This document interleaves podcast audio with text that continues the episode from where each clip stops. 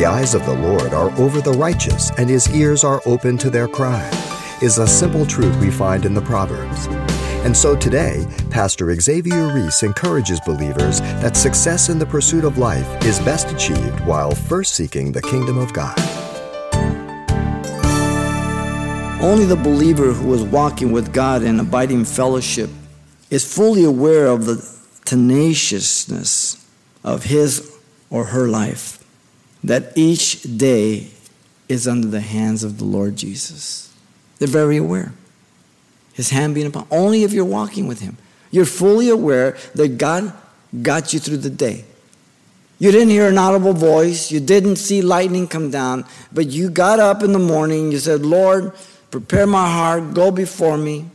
You read the word, or you heard Bible read out and you're on the way to work, or you heard a Bible study and you've been communion with God all day long and this and that, and you know that you just depend on the Lord and He's got you through the day.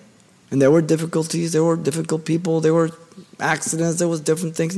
He got you through the day because you're depending on him. Ecclesiastes 12:1 says, Remember now your Creator in the days of your youth, before the difficult days come and the years draw near, when you say, I have no pleasure in them. if you don't pour your life in the Lord as you're young and growing, when you get old, God help anybody around you because the difficult days will come. So you better be sure you are transforming your life through Christ so you can draw from those years. You have a good investment behind you to draw from. You start living your life on self sufficiency. It begins a little, and it kind of just feeds off itself, just like leaven. Jesus said in John 15, 4 through 7, Abide in me and I in you as the branch cannot bear fruit of itself unless it abides in the vine, neither can you unless you abide in me. If anyone does not abide in me, he is cast out as a branch and is withered. And they gather them and throw them into the fire, and they are burned. If you abide in me and my words abide in you, you will ask what you desire, and it shall be done for you.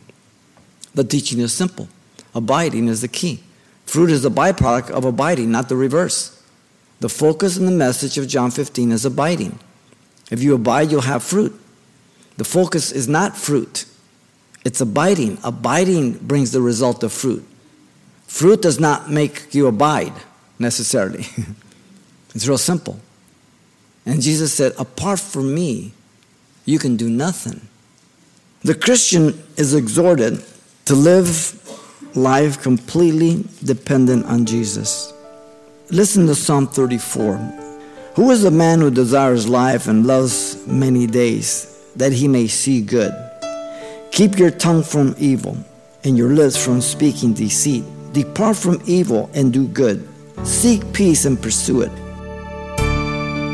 You've been listening to Simple Truths with Pastor Xavier Reese, a daily devotional of the enriching and precious truths found in God's Word. CD copies are available of the studies you hear each day on our broadcast simply by calling 800 651 8352 or log on to CalvaryChapelPasadena.com for information on various other messages from Pastor Xavier.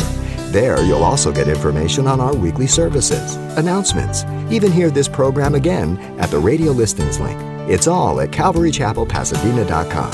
And join us next time for more Simple Truths.